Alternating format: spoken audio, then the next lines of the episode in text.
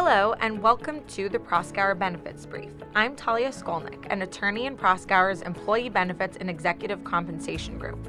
On today's episode, I'm joined by Paul Hamburger, co chair of our group. In this 10 part podcast series, we are exploring the basic COBRA rules applicable to group health plans. In this podcast, we will discuss some of the key COBRA rules to bear in mind in understanding how long COBRA lasts. Paul, let's start with what ought to be a simple question. If someone elects COBRA coverage, how long does it then last? You know, Tully, you would think that that is a simple question. Unfortunately, it's actually pretty complicated and technical. At the basic level, there are two time periods applicable to COBRA coverage depending on the specific qualifying event.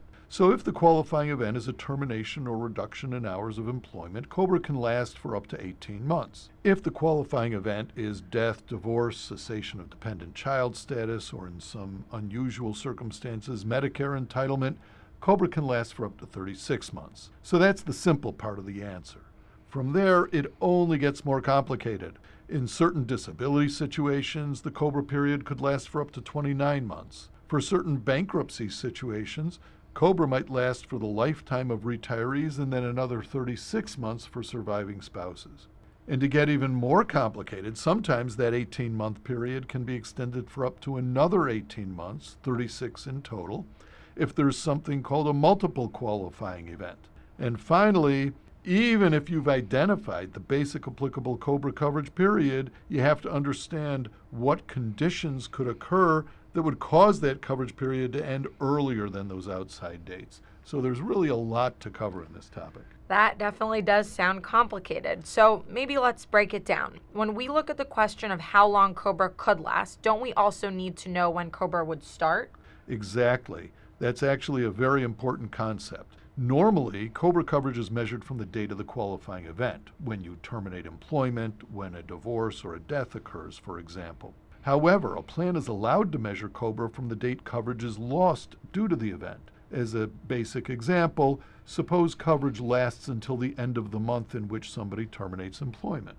You're allowed to measure COBRA from the end of that month rather than from the date of the actual event itself. So, either way you do this, it is supposed to be provided for in the plan document and in the COBRA notices themselves. Okay, so then once we know the start date and the triggering qualifying event, the basic 18 and 36 months rules are straightforward. But can you explain how the special disability extension rules work? Doesn't the 18 month period get extended to 29 months for disability situations? And if so, then what specific rules would apply in that situation?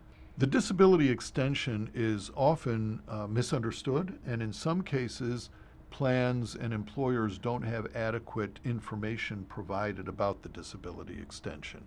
The disability extension only applies if a qualified beneficiary or someone in the family is determined by the Social Security Administration to be disabled within the first 60 days of COBRA coverage following a termination of employment.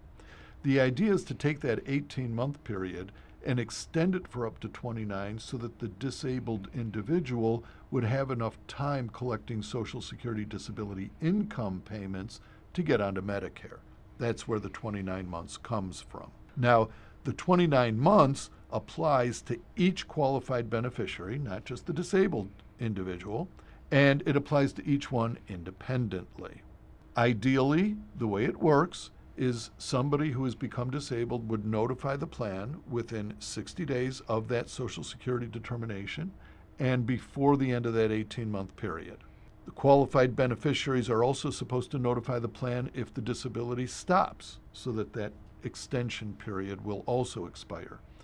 But one very important point this has actually been litigated and the Department of Labor regulations address it. If the plan documentation, summary plan description, COBRA notices, etc., if those documents do not explain that individuals have to notify the plan within certain time periods, then the plan cannot refuse the extension because they failed to do that. Okay, interesting. Thank you. You mentioned the multiple qualifying event rules. How and when does that apply? The multiple qualifying event rule is very interesting. Soon after COBRA became law, there was this inequity in the rules.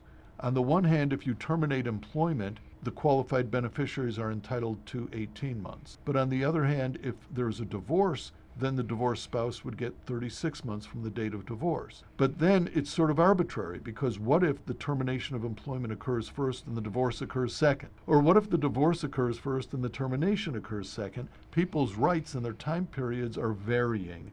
Congress sought to remedy that by creating what's called the multiple qualifying event rule. The basic rule is if you have a termination of employment event, which would yield 18 months of COBRA coverage, and during that 18 months, another event occurs that would affect those individuals and would have resulted in 36 months, then the law extends that 18 to 36 in total. You're right, this issue can be pretty complicated. So let's move on to another topic that you raised terminating COBRA coverage before the end of the maximum period. What are some of the key COBRA cutoff events? There are several events that can terminate COBRA coverage before the end of the maximum period. It's important to bear in mind these COBRA, what I call cutoff events, should be spelled out again in the plan in the summary plan description. Now, one of the most common events that will cause a loss of COBRA coverage is when an individual obtains other coverage or Medicare coverage during a period of COBRA coverage. This is a very technical rule and timing is important coverage can be lost on the first date after the date of the COBRA coverage election, upon which somebody obtains other group health plan coverage or becomes entitled to Medicare. So if they become entitled to Medicare first before making the COBRA election, or they get the other coverage first before making the COBRA election, that other coverage won't cut them off. Other common events are, for example, failing to pay in full and on time. If you fail to pay, you lose the coverage. One overlooked rule is plans are allowed to terminate COBRA coverage for cause to the same extent that they would terminate coverage for cause for active employees. It's a very tricky, undefined rule, but it is there and it does come up from time to time. The final rule is that if an employer terminates all of its group health plans, including successor plans, then all COBRA coverage ceases. That does not apply if an employer only terminates the one group health plan. In that case, the employer will have to figure out how best to accommodate existing qualified beneficiaries under other potential coverage. Thank you, Paul, for that helpful summary of the rules governing the duration of COBRA coverage. Clearly, there is a lot to think about here. And thank you to those who joined us today for this Employee Benefits podcast. Please join us for future presentations in our Proskauer Benefits Brief podcast series and keep an eye out for more employee benefits and executive compensation insights on our Proskauer ERISA Practice Center blog.